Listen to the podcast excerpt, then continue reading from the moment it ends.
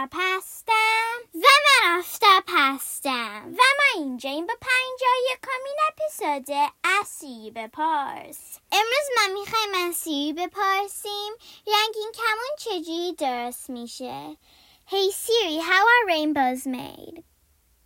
Here's an answer from Wikipedia.org.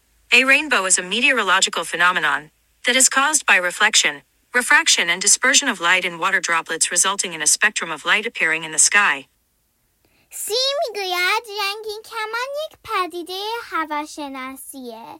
وقتی به وجود میاد که نور توی قطره های آب هوا یا منعکس میشه یا میشکنه یا پخش میشه.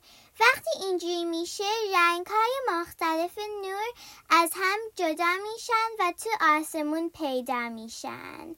تا بعدی خداحافظ.